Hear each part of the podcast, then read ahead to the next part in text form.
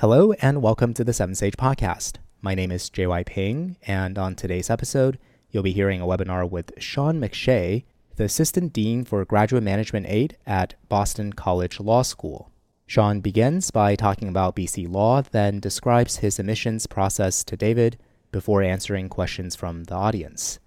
Sean is extremely candid about how he makes decisions, and I think you'll leave the conversation with a much better understanding of how admissions officers think. So without further ado, enjoy the webinar. Hi, everyone. If you don't know me, I'm David. I'm a partner at 7Sage, and I am so pleased today to host Sean McShay of Boston College Law. Sean McShay is the Assistant Dean for Graduate Enrollment Management Aid at Boston College Law School. He earned his BS and MBA from West Virginia Wesleyan College, Dean McShay has built his career advising tens of thousands of prospective students on the law school admissions process and about how to finance a legal education. With firsthand knowledge of multiple legal markets, including Washington, D.C., New York City, and Boston, he has developed unique skills at some of the country's top legal institutions. Dean McShay currently serves as the chair of the annual meeting of law school diversity professionals and has held multiple leadership positions with the LSAC. He most recently served as the chair of LSAC's annual meeting and educational conference 2019 planning work group and is a member of the misconduct and irregularities in the admissions process subcommittee. Dean McShay, welcome. Thanks for joining us. Thank you, David. I appreciate the welcome. So I was hoping that you could start just by telling us a little bit more about Boston College Law School. Okay, sure. So um, we are just about 90 years old. We were founded in about 1929, uh, located right down on 11 Beacon Street in downtown Boston. Uh, so uh, just a few decades later, we moved to what is known as the Chestnut Hill campus, which is uh, also known as our main campus. And then in 1974, um, after the purchase of uh, the Newton campus for Sacred Heart, uh, we moved to our current location, which is the Newton campus for Boston College Law School.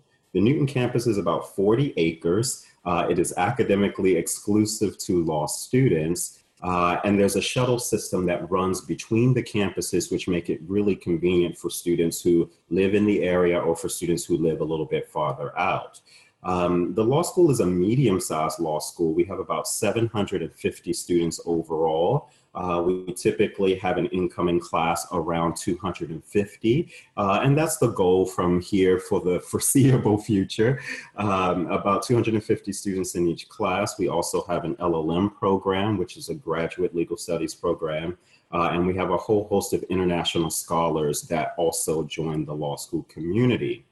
Uh, in terms of the curriculum, we offer about 19 different practice areas with well over about 200 elective courses for our students to choose from. So there's quite a variety uh, in terms of you know course selection and opportunities there. And we also enhance our academic experience uh, through clinical training where you're getting hands-on experience. There are 11 live client clinics at the law school. Uh, there are a number of advocacy programs that are offered uh, throughout your time as a student uh, at BC, but we also encourage our 1L students to get involved in some of those advocacy programs. So the competitions uh, where you're building skills. So we encourage our students to get involved in that from a very, a very early process. Then to continue on the, the notion of enhancing your academic experience uh, through hands-on experience, we have a whole host of internships and externship opportunities uh, in addition to that, we have a semester in practice program which allows our students to either study and or work in locations outside of the U.S. Uh, at a number of partner institutions and organizations. Great, thanks for all that. So, Dean McShay, what I'm really hoping is that you can peel back the curtain on the life of a law school admissions officer. My first question is just uh, what are you doing right now? What's your schedule like? When do you start reading apps? What's going on over there? So, right now we're gearing up for the recruitment season. So, I typically think of the process uh, in in cycles. So right now we're gearing up for the recruitment process. Uh, mem- two members of my team are already out there on the road, heading to different events around the country, uh, in the Midwest uh, and and and in Philadelphia. Uh, after the recruitment process, which typically runs from early September to mid November, we go right into the evaluation process, which is when every member of the admissions team, including the admissions committee, which is much broader than the admissions team, uh, they're all reading files. Uh, and since it's an, elect- an electronic process, you read files everywhere. Wherever you get a moment, you, you start reading. Uh, we generally have in the neighborhood of about 5,000 applications or more, so it's a pretty sizable applicant pool, and we really do strive to make sure that we get those decisions out in a timely fashion. Uh, so I have all hands on deck uh, reading files from uh, probably about mid October this year. So we're going to start it a little bit earlier. Uh, so from mid October through the end of the cycle, we typically try to get through all of the applications before we get to our first uh, um, uh, deposit deadline. There are some instances where we can't do that in a given year, depending on volume and things, but we really do strive to get there um, to get all of the files reviewed. Uh, we try to do it within a three to five week process. On the earlier stages of it, it'll be a little bit longer because the committee's not reading. But once we get into the swing of things around the winter holiday break, we truly uh, begin to bring it down to the smaller uh, evaluation time frame after the evaluation period, we're bringing students to campus. Uh, not to mention, we have campus visits every day, Monday through Friday, every business day, Monday through Friday at 12 noon. And we like to uh, couple those tours with uh, an opportunity to sit in on a class, an opportunity to speak with an admissions representative. If I am in the office, I typically meet with the tour group after the tour has, has taken place. So, you know, in the spring semester, after we've done the evaluation period, we are in the process of, you know, trying to, you know, showcase the school, bring students to campus, you know, show you all of the different programs that we have. Uh, that is coupled with the marketing program as well as the on campus visits and our admitted student days. And then once we have uh, dealt with that process, we go to the conversion and then the retention uh, part of our job. And then we start the whole cycle all over again. All right. That was really thorough. Thank you. So, we've heard from a lot of deans that it's better if you can apply early. My first question is Is that true in your experience? And my second question is Given that you're not expecting to read files until probably October 15th, is there any difference between applying in September and you know applying in October? Uh, well, sure. So I think for an institution that has a rolling admissions basis, as we do, uh, when your application comes in is really, really important.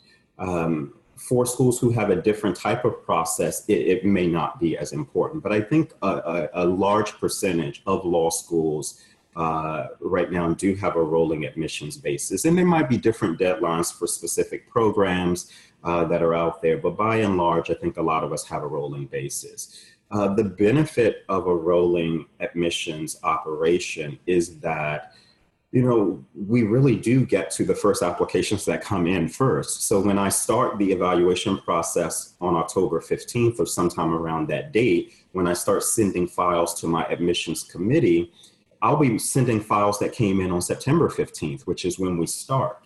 And so there is a difference if, between you starting and applying in September 15th versus October because you will be earlier in the cycle.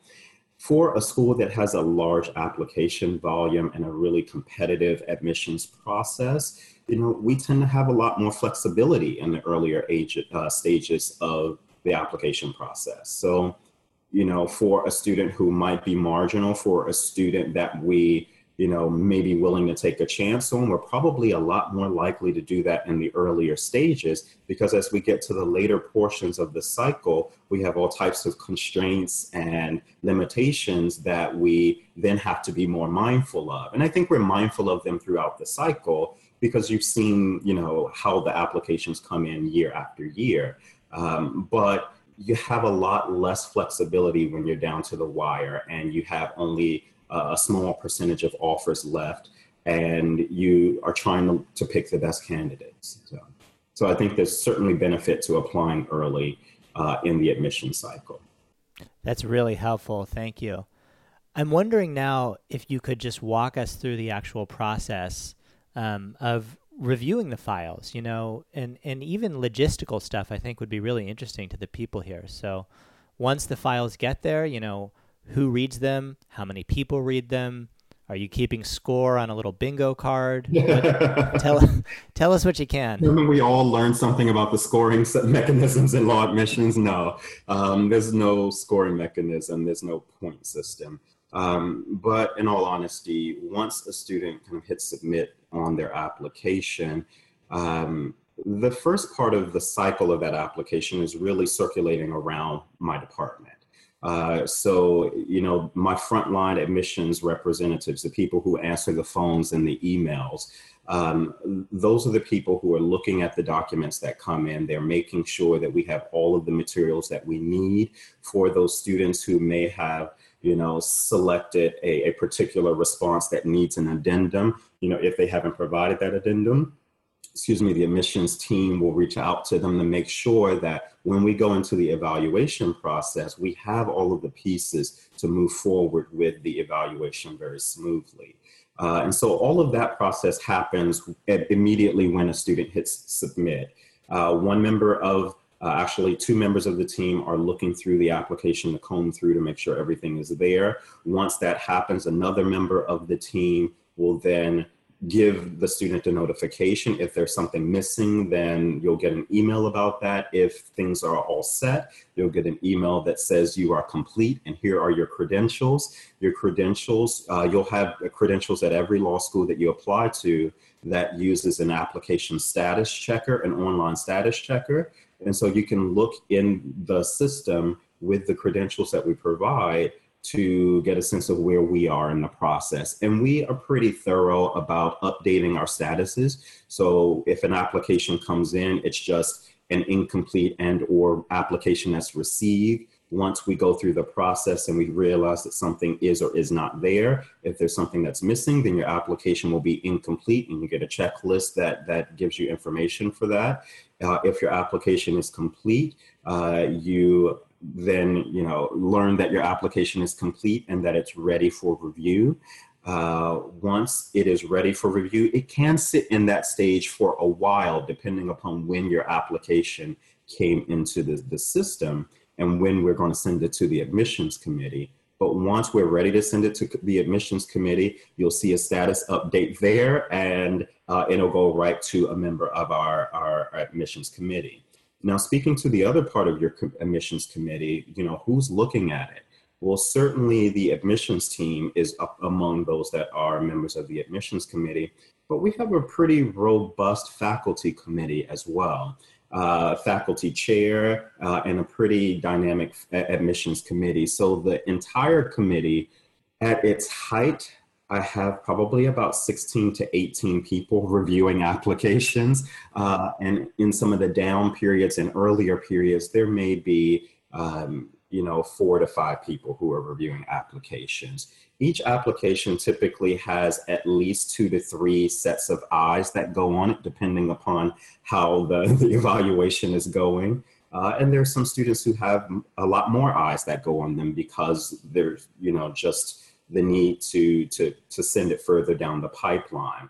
Our committee, as I mentioned, there are faculty members, there's admissions members. Uh, we have you know, members of career services sit on the committee at different points of the cycle. We have members of academic affairs sit on the committee at different uh, points of the cycle. Our reference librarians, the majority of them are, are lawyers as well, and those are the people who work with uh, our students uh, throughout their time uh, in law school. They help with you know your research. They help with you know providing you uh, providing our students with uh, uh solutions to you know any writing uh, things that they might be working on. So they're re- a really integral part of the dynamic of the student experience. And so we tend to infuse a lot of uh, the people who make the law school work, you know, for the students into that evaluation process.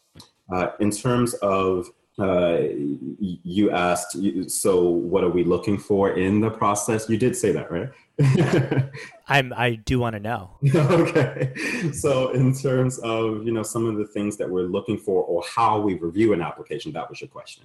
How we review an application. I think everyone has a slightly different process because you do what works best for you. Um, I am a visual person, and as a function of being a visual person, I look at the resume first because I want uh, an applicant to set the stage for me. And I think that the resume is a very strategic tool where in that one page, or however many pages it is, uh, in in that document, I'm able to quickly get a sense of you know where a student has been, what they've done, what their skills, uh, what type of skills they possess, sometimes what's some of their hobbies and awards and other accolades that they may have uh, certainly the work product. And so I'm able to get a lot of information from that document. And as a result of that, it sets the premise for all of the other things that I'm about to read. And so I go for the resume first because I like to have that, that setup. Then once I've had the setup, then I'm looking for the main attraction. I go right to the personal statement because I want to get more depth on the person that I think I just met through the resume. And, you know, I've heard some of my colleagues refer to the personal statement as, um, you know, an opportunity to interview. Uh, you know, use it as an interview because that is your opportunity to tell your story. And I certainly think that there's some truth to that. Um, but as with an interview, but once we've looked at the resume, we've already kind of made a decision or, or got to a point on, you know, what are some of the fascinating things that we want to hear about, you know, that we want to learn about. And so I think that it's a really great tool to set up the premise. And then I'm looking for the personal statement to actually bring home the narrative of, of, of why we're in this space now. Then once I've looked at those two things, of course, I have to look at the credentials. I have to see how you have performed in your academic experience because I'm hoping that your academic performance then um, further illustrates you know who it is that i think i just met through the resume and through the personal statement. So i'm looking for affirmation for the person that i've just been introduced to. And so the you know the the the the, the marathon which is the academic experience uh, the point in time assessment which is the lsat score um, any of the addendums optional statements demonstrations of leadership these are all things that help color um, the, the, the, the, the value of the person that I'm getting the opportunity to meet and getting the opportunity to know. So the icing on the cake is when I've, you know, actually when I realized when reading the application that I actually met this person on the road and I can actually connect the face with it. That's kind of the icing on the cake. Not every member of the admissions committee has that opportunity, but certainly members of the admissions team have that opportunity. Uh, and so that kind of brings it all home when you're you're you're you're reading the story that you have some familiarity with because you actually spoke to the person, and then you see the product that they put together. So. Uh, so that's really rewarding, and that's some of the things that I look for when I go through the application. But depending upon someone's background and experience and what they're bringing to the admissions committee, they might be looking for different things you know, members of our career services team might be looking for marketability. Uh, members of our reference uh, librarian team might be looking for, you know, analytical skills, uh, research skills, writing. That We're all going to be looking at writing. Um, um, you know, faculty might be looking at what your, you know, professional experiences are because they want to get a sense for how those activities and experiences will play out in the classroom discussion. So there's lots of different stakeholders who are looking for very different things, um, but all are unified for a common goal, which is, you know, to make sure that we select the best students who will be successful in our program and will go on to represent themselves, the profession, and the institution. Wow, that was so thorough and so helpful. Thank you. You're welcome. Okay, so I've got an impossible question for you. I don't know if I like the sound of that, David. so let's say we live in a counterfactual world where you, you have one spot left and you have two applicants and they both hit your medians. They both have a 164 and a 3.62. And you want to give the nod to one of them. And one of them, the first one, has an amazing life story. Um, left, you know, let's say left a country with an oppressive regime, supported herself by peddling books, managed to make it as a, a refugee to Canada or America or something, and uh, just really sort of pulled herself up by her bootstraps. Um, and she's not the best writer, but she's a fine writer. But she has that amazing life story. And the other applicant is one of the best writers you've ever seen. Just an amazing storyteller, knows how to spin a yarn, uh, great at self analysis, just beautiful sentences, beautiful story, but not not an amazing life story, just a normal one. Who do you give the nod to? So the beautiful thing is that I run the department, David. So I don't have to choose just one of them. I oh, you're breaking the rules. Okay. I'd probably take them both, in all honesty. Um, okay. You, you, you. Uh, in my in my profession, you rarely get into a situation where there's a nail biter. You only choose one, and you have no other option, right? Um, we live in a world that you know we are trying to make the best decisions and you know, I don't know how the law school experience will play out for either one of them, right? You know, when I'm reading an application, honestly, a lot of times when students stand out, they typically stand out for the wrong reasons. So, you know, when when you know I'm looking at an application I don't necessarily go for the wow factor in every single candidate. It's just impossible. And imagine how exhausting of a community it will be full of people who are all just like, um, you know, are all like tremendous skydivers and doing all of these different things all at the same time. It'll just be, you know, it'll be haywire in the building. So I think you also you need a balance between, you know, people who have just that wow factor and some people who are just, you know, genuinely just solid students. And they might not be, you know, super at the top solid students. They might not be, you know, at the bottom but a solid student. They just are comfortably in the middle and they're just they, they they've had a wonderful life. They've articulated their strengths well, and and they're just good, you know. So I think there's room for all of that, and so I want to encourage students who are going through this process, you know, to think about to not just think about setting yourself standing out from the crowd because again with a lot of my colleagues and i've done this for over 17 years now um, a lot of people who over the years who stood out in my mind were standing out for all the wrong reasons. Mm. and and standing out for the wrong reasons don't get you an offer in a competitive process. Can students stand out in a good way by demonstrating their interest um, either by visiting or by just writing something that sounds very authentic at the end of their personal statement about why they want to go there? And, and can that give them an advantage?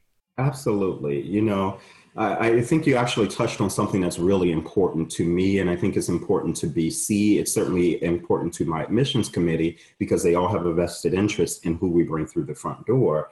Is that level of um, uh, of sincerity that comes through an application is absolutely important you know, at BC, we're, we're very blessed to have a very talented applicant pool, you know, so the vast majority of the 5,000 candidates that we see, the overwhelming majority of them are statistically within a range to get an offer from the law school already, right?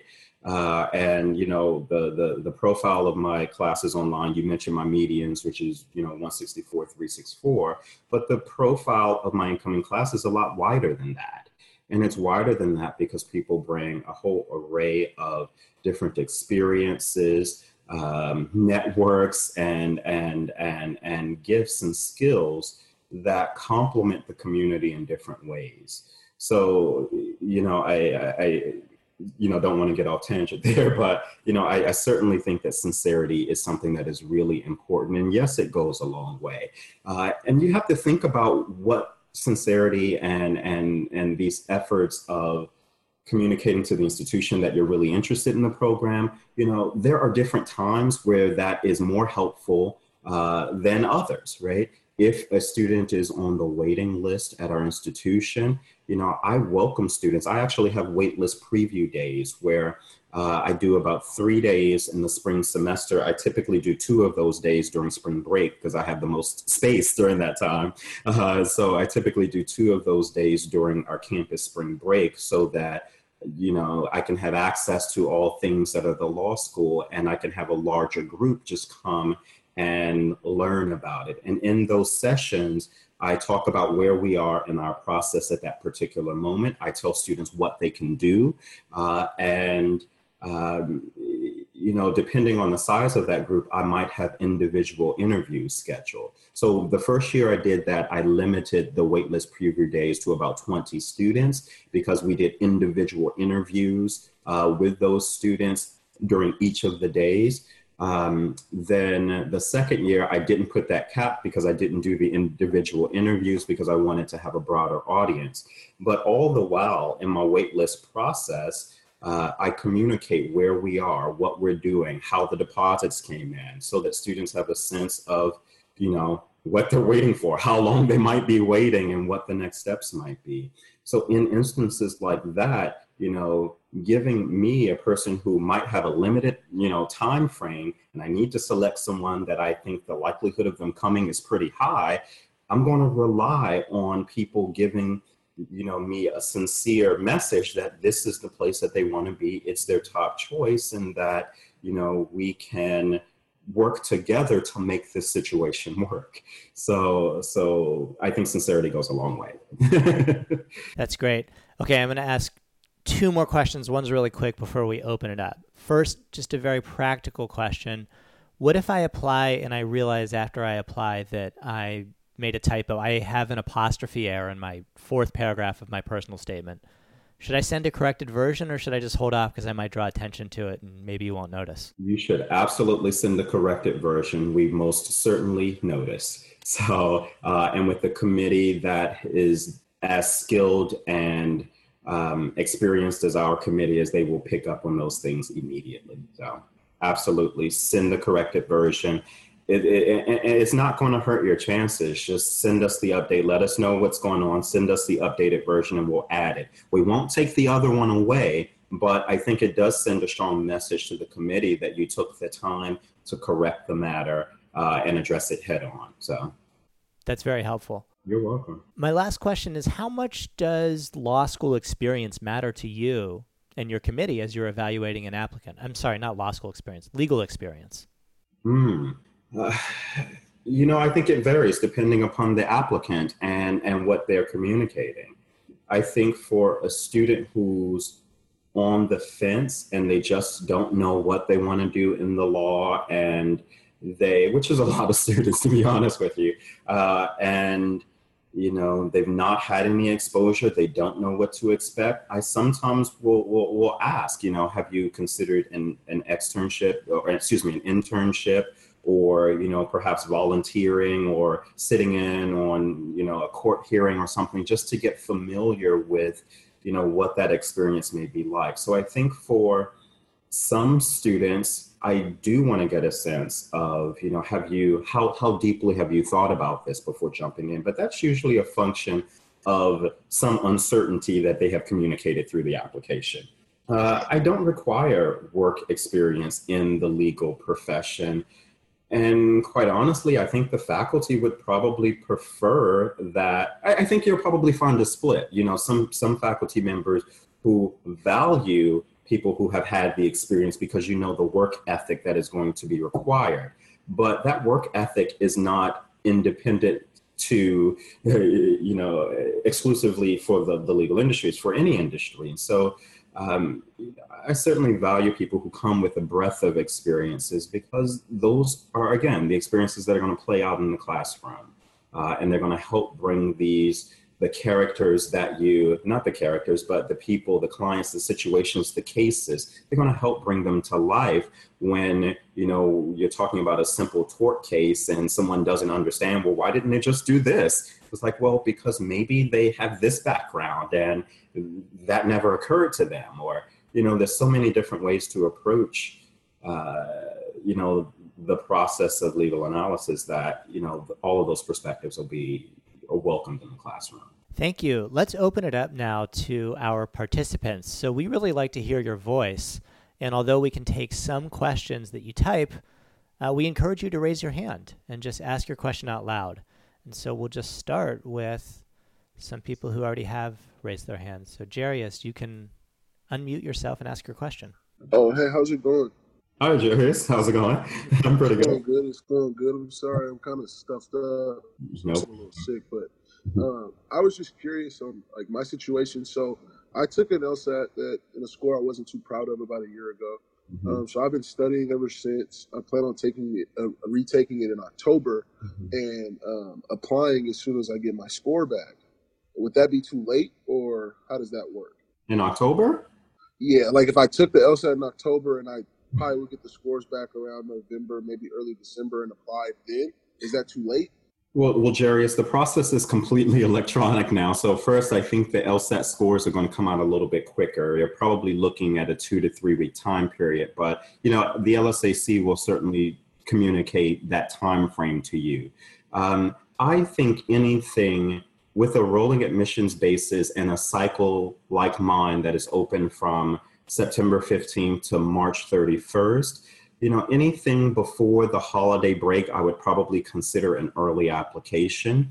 It's typically around the winter holiday break where I start to approach and then surpass my halfway point in my application volume. So typically over the winter break, I might get, you know, 2,500 applications just over that period. In which case, you know, the the the 1,500 or so that I've received up till like Halloween, and the additional, you know, 500 between Halloween and Thanksgiving, and now you have this winter break where I'm getting, you know, 2,000, 2,500, you know, applications. We're starting to see once you get past the winter holiday break, we have past the the peak of that bell curve that happens in the admissions uh, cycle in terms of the application volume. So I think you're still early. Uh, long story short, I think you're still early if you're applying to BC in October. You'll still have pretty strong chances at that time. And the the fact the the the, the component that you added there about uh, the multiple LSAT scores. Um, you know, especially with LSAC offering the test in, in, more opportunities for the, the, the administration of the test, we see a lot more students taking the test more frequently. Uh, so we will take the highest score into consideration, but bear in mind that we'll see all of those scores. The, the true correlation with LSAT scores and, and GPA is really to predict first year performance, not bar passage. And so there's actually a stronger correlation with average scores as opposed to higher scores. So in seeing all of your scores, I get a sense of what your average score is, which is your likelihood of performance in the first semester uh, of law school. But that doesn't mean that you can't uh, you know outperform those those um, cross points. And it also doesn't mean that you won't outperform you know your first year performance in your second and your third year so it's it's a very narrow focus that we're looking at when we're thinking about uh, how your LSAT and your GPA play a role into this process. I know that because there is a lot of weight on LSATs at you know most institutions in the country, student you know get really nervous about that and and i think rightfully so and we've certainly kind of contributed to you know that angst that you have uh, in that our scholarships are based on you know scholar on on lsat scores and gpa so we're certainly contributing to that um, but I we will take the higher score into consideration, and and so I want to leave you with that note. And I think the time frame that you mentioned is absolutely fine. All right, thanks, Jarius. Okay, Felipe, you can unmute yourself. Yes, I have, a question. So uh, I'm a I'm a working adult who's been uh, out of his undergrad for uh, a number of years now, about three years. And I was wondering how you would approach the circumstance of letters of recommendation. I've heard that it is preferable, you know, when you can have a, a professor who's going to your to your uh, critical thinking skills and academic achievements. But for, for these adults who have, you know, been out of school for a while, how, how do you suggest they should approach these letters of recommendation?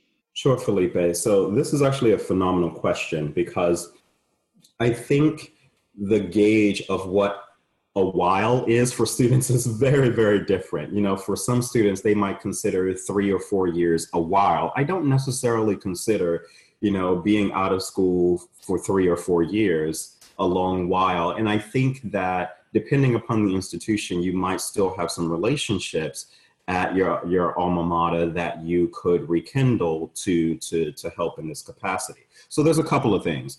First off, there are many schools who require letters of recommendation. We are one of those institutions and we require two letters of recommendation. However, I think every component, every aspect of the admissions process really requires you to kind of use your best professional judgment. And if you are a student who has, you know, very few relationships with faculty at your alma mater, if you are a student who's graduated for quite some time and you don't, and maybe your faculty aren't even still there, then you've got to think what is a letter of recommendation from a faculty member that I cannot relate to and who doesn't know me, what is that letter going to convey to the admissions committee? Well, I can tell you what it's going to convey. It's going to convey that you haven't taken the time to vet them, that they are not familiar with who they are. And so what's going to happen is they're going to give us this really pro forma letter of recommendation that really doesn't add any value to the narrative that you're hoping uh, to obtain from that letter recommendation. So, using your best professional judgment, number one, if it is an institution that requires a letter recommendation from a faculty member, call the school, get a sense of their flexibility. If you communicate to them that, look, I've been out of school for eight years, none of my old faculty members are still there. It was a big state school experience, and I didn't know my faculty members that well anyway. I don't, I'm not going to gain anything from that letter recommendation. They may very well say, you know, well, look, just, you know, get, you know, letter recommendation from the best source that you can get one from. And so that's going to be my advice to you is get letters of recommendation from the best source. Be mindful of the narrative that you are creating throughout your application. So if your personal statement is giving me insight into your passions and perhaps maybe a, a, specific experience that you're talking about. If your resume is highlighting some of your professional experiences, uh, if your uh, optional statement is giving me uh, aspects of adversity that you have um, or challenges that you've had to overcome. You know some do a diversity statement some do an adversity statement. You're putting different pieces of this narrative throughout your application. So then think about what component of the narrative you know is missing. And and, and when you figure that piece out is there a person is there a previous employer or a current employer? Is there a community volunteer organization that you are a part of that can deliver that narrative to, to complete the, net, the story that you're trying to create in your overall admissions packet? Hmm. Thank you. You're welcome. So did that answer your question, Felipe? Yes, I think that was great. Thank you so much. You're welcome. Thank Thanks, you. Felipe. I'm going to read a question. Okay. As a Canadian applicant, I'm interested in understanding if there's an implicit cap on how many students outside of the U.S. are accepted. Not at all. okay, easy answer. No, absolutely. okay, let's go to Belinda. Belinda, you can unmute yourself and ask your question. Hi, um, kind of to piggyback off Felipe's question, Mhm. um, for people who, like in my instance, I've been out 20 plus years, had a second career, like complete career. What, like, what is, is there like a age-ish where people think, you know what, why, why would someone want to go to, like, is that something that's a red flag or do y'all have any suggestions or comments about that? Like older? So Belinda, my applic my actual matriculated class this year is 20 to 55 years. That's the range of students who are in my current class. In my class that just graduated, that class started at 20 years old, and uh, the most senior person in that class uh, started law school at 69 or 70 years old. Um, that person, and there's actually a tremendous story about that student, um, Leslie Schaff, on our webpage. Uh, but she's a physician, she's a mom, she's done so many things in her life. Uh, and now, actually, after graduation, she is teaching one of the adjunct, she's serving as an adjunct, teaching a very specified health law course at the law school. So, so, that's, so that's my position. I, I was a physician and, and, retired for a few years, and I want to go into law. So oh, I didn't. I want yeah, I just want to make sure someone wouldn't think I was crazy. Not at all.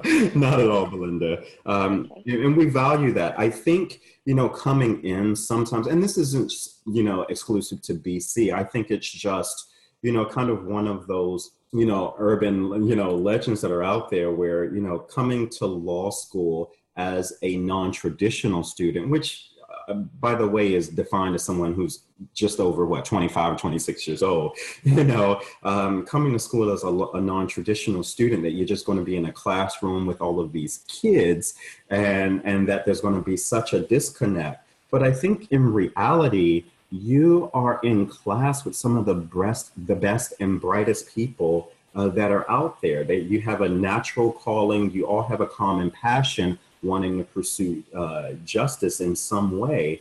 Um, you know, I, I think that you know students build off of one another and so you know i used to talk to some of my younger students in the class who were um, uh, admissions ambassadors and they would just marvel when you know um, when now professor schaff would, would would just give a response because it would come from such a place of depth that they were just not thinking about before that really colored the way that they you know were able to see a particular situation. So i think that's really important to have that uh, that value inside the classroom. You know i i honestly wish i could you know age the class a bit um, but you know i'm in a college town so it's just not really gonna it's not really in the cards for me. Um, you know there are 50 colleges and universities just within the city limits of boston so you know, there's there's a there's a robust population.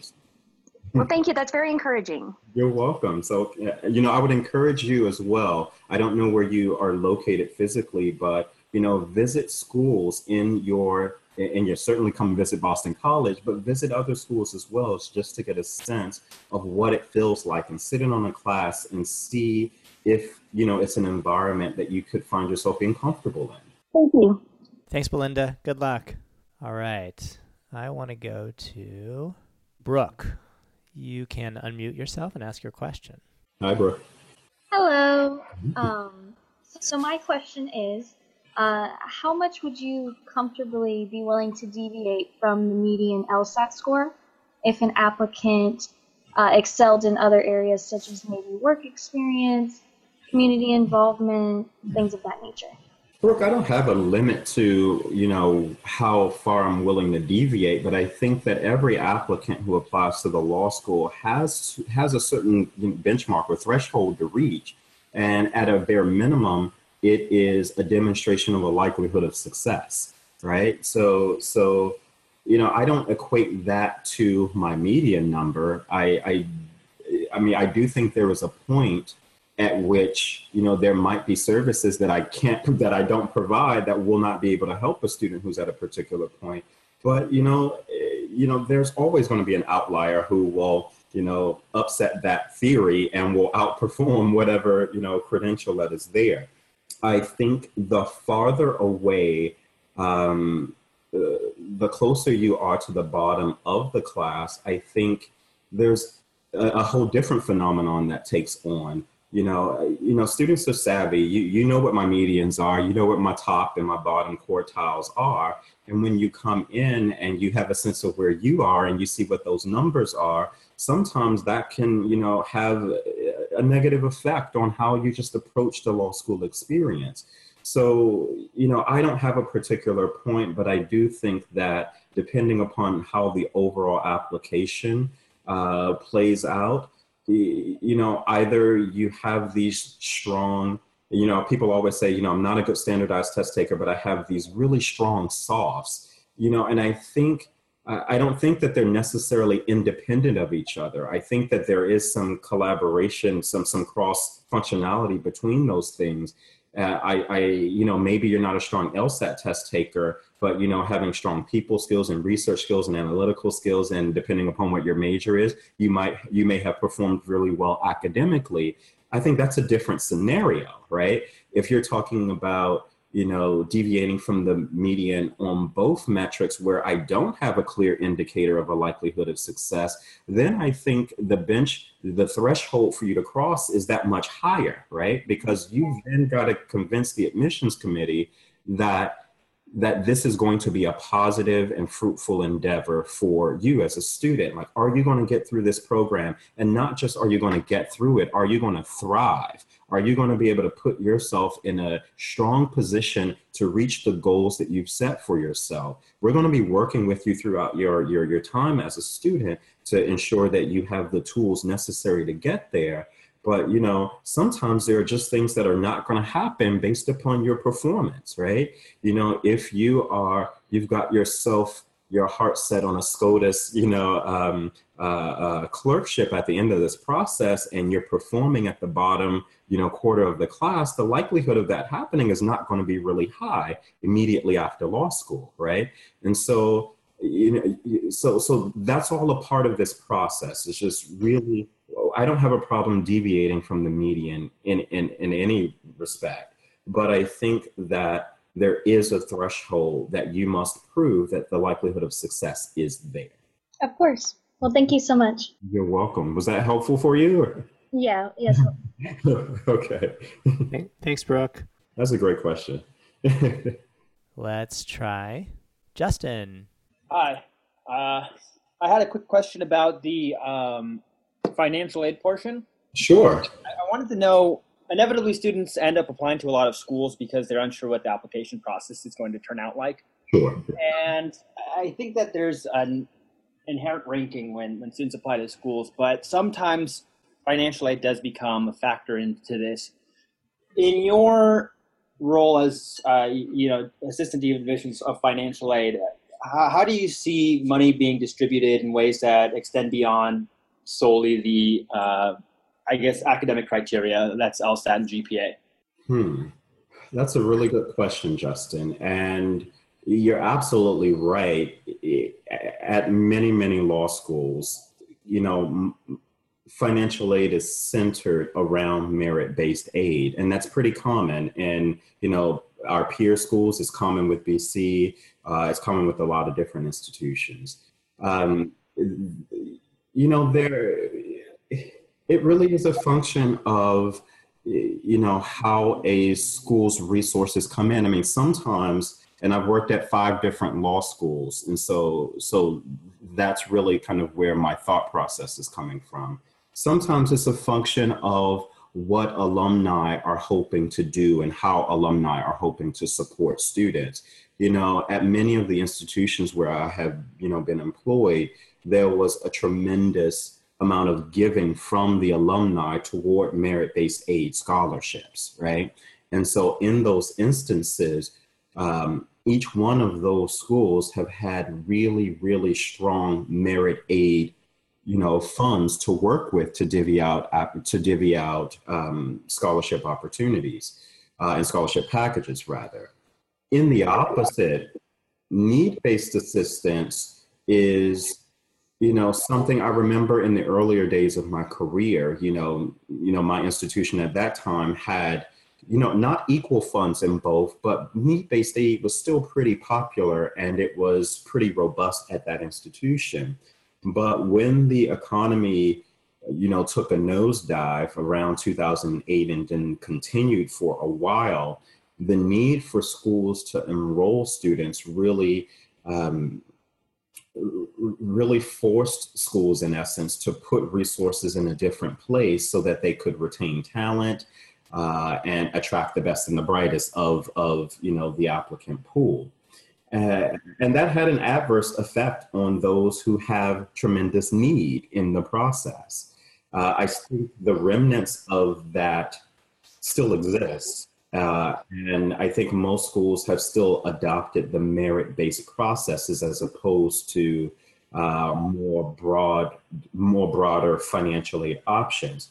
But uh, just like with BC, many institutions also have special scholarship programs that do look beyond uh, need-based, excuse me, merit-based assistance. Some of those might be named scholarship opportunities. It might be public service scholars programs. It might be um, you know, adversity or uh, diversity or adversity scholarships. So there are a number of different ways for you to fund um, your legal education experience. If you are in a market such as, you know, the New England area, I know a lot of the different bar associations here have special scholarship opportunities that they give to students. So there's, you know, I certainly want to encourage you not only to just look uh, internally at the institution which you're matriculating to, but also look externally because those might be resources that you can take with you to whatever school that you ultimately matriculate to.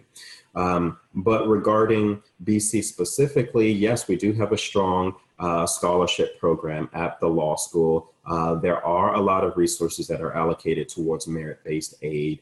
Uh, that aid has a wide range uh, in, in which we, uh, we offer it uh, BC law has gone away from awarding full tuition scholarships. Uh, and in doing so, we are able to go significantly deeper into the class to offer assistance towards the financing of your legal education. Our average award is generally in the neighborhood of about $20,000 per year. One difference that I will certainly say between merit and need based aid merit-based aid, most institutions, certainly at peer institutions, we give you a particular scholar. Well, you've earned a particular scholarship, uh, and we guarantee that. I, I, probably shouldn't say guarantee, but that is the idea: is that you get that scholarship for six semesters, you know, three years. Um, typically, it's the same award, and you get that continuously for your time for six semesters uh, of your legal education experience with need-based aid in a lot of institutions, you constantly have to reapply and be reevaluated for that award. So for example, a student who may come in as a student with a high level of need, and then perhaps in your first summer, you do an internship uh, at a law firm or you get a 1L associate position where it's a paid uh, position at a law firm, you may, in essence, disqualify yourself from need based assistance for the second year or any year beyond that because you will have received a, a sizable income. And so, you know, I, I, I would certainly urge you to be mindful of that when you're looking at different processes, but certainly try to, you know, maximize that package to make sure that the law school experience works for you. Great, very informative. Thank you. Um, I just have a quick follow up, very, very brief. I've heard in, in several instances that it does impact uh, whether or not you receive merit based aid uh, if you apply earlier versus later. Uh, is that does that hold true for BC? Well, we have a pretty competitive process. And so, what I try to do is we don't even consider financial aid packages until we start assembling the financial aid committee in late January. Uh, the committee's meeting over the course of February. We start releasing decisions at the end of February. Uh, and because at that period of time, we probably have about 80% of our 70 to 80% of our admissions decisions out there. I have the overwhelming majority of our applicant pool who will receive an offer. I, I have them in that group that's going to the financial aid committee. So it is a process because, as I mentioned to you, we have about 5,000 applications, uh, and a good number um, of those we typically have somewhere between a 25 and a 28% acceptance rate uh, at the law school. So, you know, that's a pretty sizable group that's going before the financial aid committee for evaluation. Uh, and so we do roll that out uh, eh, on a rolling basis, just like we do for the admissions offer, but it's a more confined period.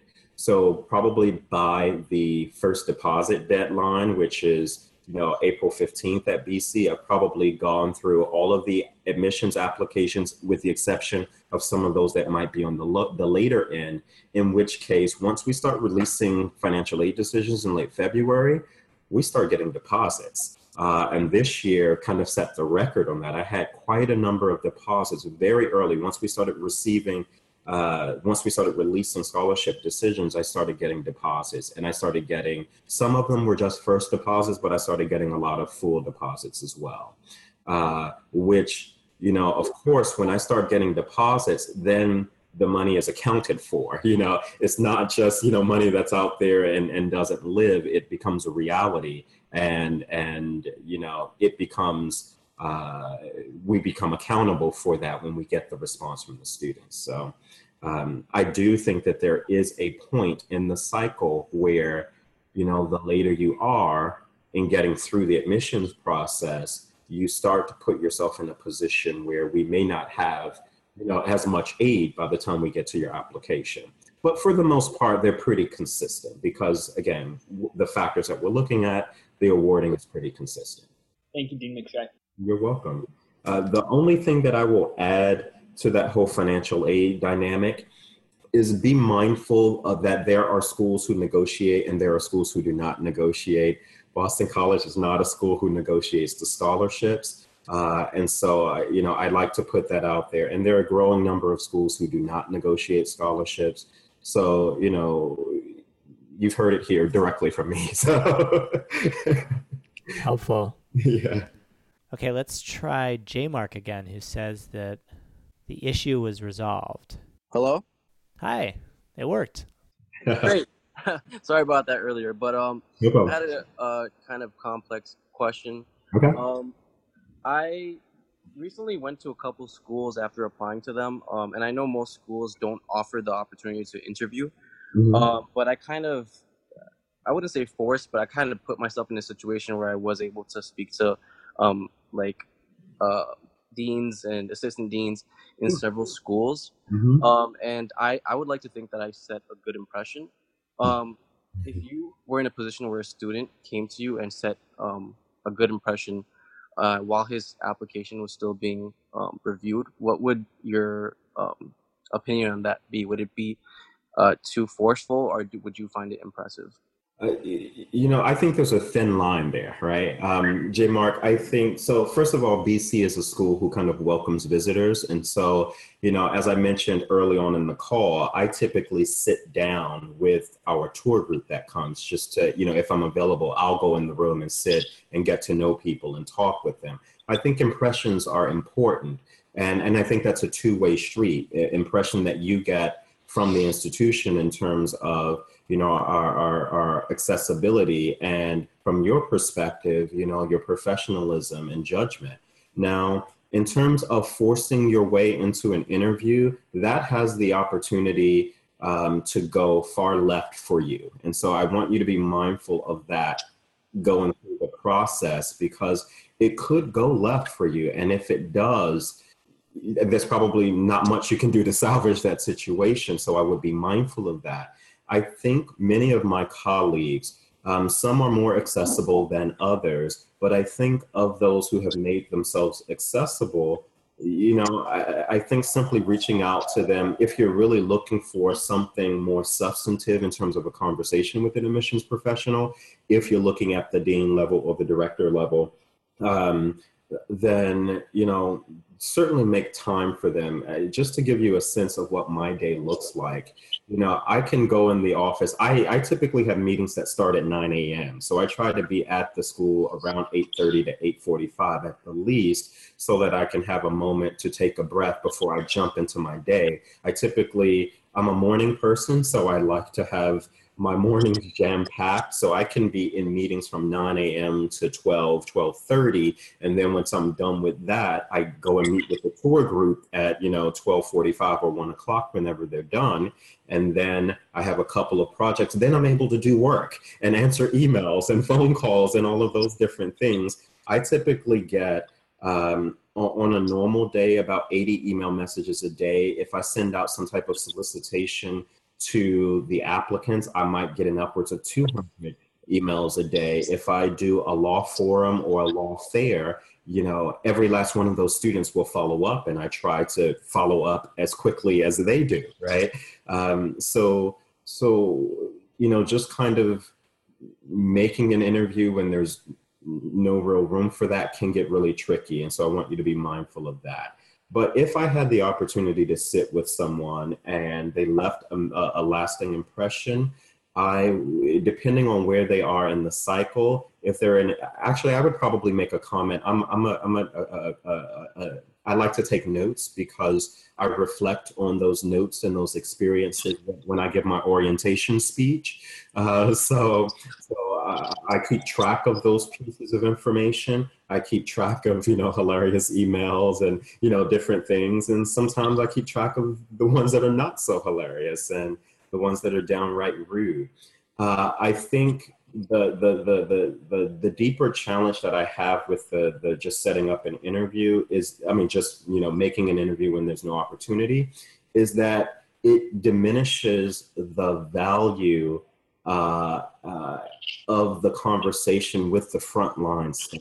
You know, I value everything that my front line, that my frontline admissions team has to say about a candidate. So when they encounter a person who will not give them the time of the day and only wants to speak with me, for me, you know, it, it, it doesn't bode well because then I think, how will that student behave? Uh, how will that person behave as a student here? How will they behave, you know, if they, you know, are, are in their first year summer associate position or, or their first year internship and their direct supervisor gives them something that they don't want to hear and they just go above them and around them. Like that's that's not something that i want to support. So don't underestimate the value of those people who are standing on the front line because if if the person who manages my front operations comes to me and say hey i just met the most amazing student i'm going to pull up that application i'm going to look at them and i'm going to ask well what made you think that and i might make a comment even in that instance right um, and sometimes just for for um, uh, the process, the sake of the process, I sometimes answer the general email box. I sometimes answer the, the, the main line for the uh, for the office just to get a sense of you know what types of questions are coming in so that I remain relevant to the whole process. So um, you know, I, I, I, would value the, the meeting. If I have the opportunity to meet with a student and they leave a good impression, I would value that. But again, I, I urge you to take caution in how you set up those arrangements. Okay? Understood. Thank you very much. Uh, you've been very thorough with all these questions, so I really appreciate it. Oh, J. Mark, my pleasure. So thank you. yeah. Dean McShay, I'll just echo that. Um, it has been such a pleasure to talk to you. Thank you for your candor and your insight you know, I really got the sense during this conversation, both of how you work in a, in a very vivid way and also how other people might work differently. And on the whole, it just helped us really understand that on the other end of the application, there are very thoughtful, very hardworking people trying to do their best um, by the class and just making very difficult decisions. So I, I think it really humanized the process. And uh, I just I, I want to thank you again for doing this. David, thank you so much, and thank you for uh, the nearly 200 people that were on here at one point. Thank you for your time. I know you might be, you know, joining from all over the country, all over the world, arguably. Uh, so I hope that you will strongly consider BC. Um, you know, it's a wonderful community, and I look forward to getting to know you all in, in some capacity. I'll be on the road. Feel free to visit our webpage uh, to see where we'll be on the road. I typically do a lot of the national forums for LSAC, and so you'll see me at almost all of the major forums around the country. Um, so thank you all so much, David. This was certainly a wonderful thing. I would normally be heading to bed right now, um, but this has been fantastic. So I appreciate your time and, and for giving me this opportunity.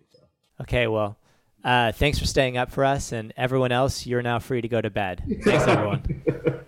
Thank you. Take care. Hello, it's JY again. Thanks for listening. If you found this episode helpful, please give us a rating on iTunes or Google Play. And if you're looking for more information about law school admissions, head on over to 7sage.com slash admissions.